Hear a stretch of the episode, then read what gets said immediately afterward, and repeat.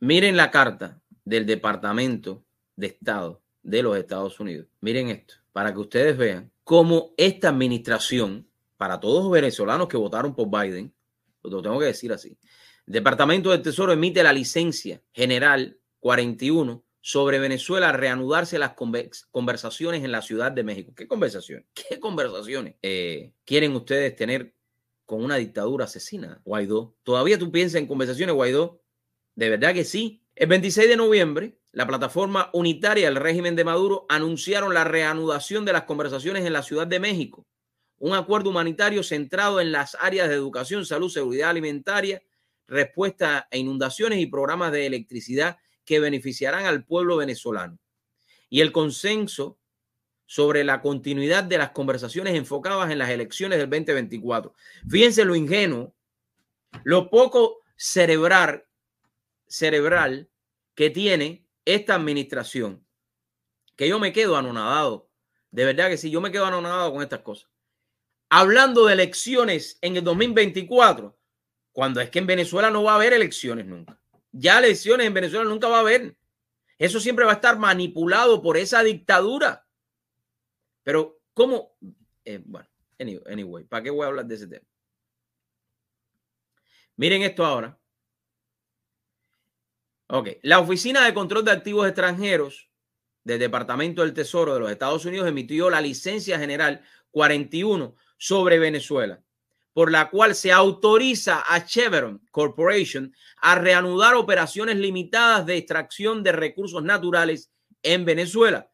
Esta medida refleja la política estadounidense ya asentada que consiste en relajar las determinadas sanciones sobre la base de que se adopten medidas concretas para mitigar el sufrimiento de las personas venezolanas y contribuir al restablecimiento de la democracia.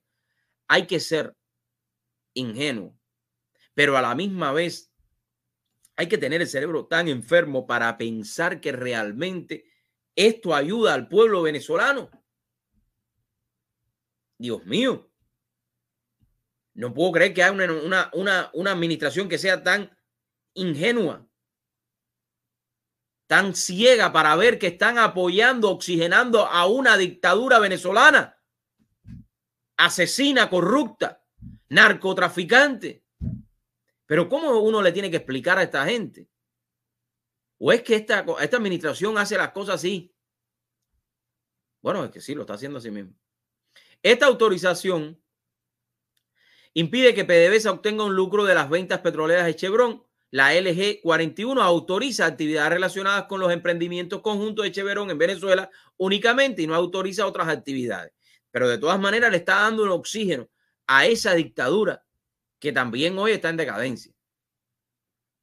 La LG 41 autoriza las transacciones que habitualmente están relacionadas y resultan necesarias para ciertas actividades vinculadas con la operación y la administración por Chevron Corporation o sus subsidiarias de sus emprendimientos conjuntos que involucren a la empresa petrolera estatal venezolana, Petróleos de Venezuela, PDVSA, que, eh, que se encuentra bloqueada o cualquier entidad a la cual PDVSA tenga en forma directa o indirecta en participación del 50% mayor. Los anuncios, caída.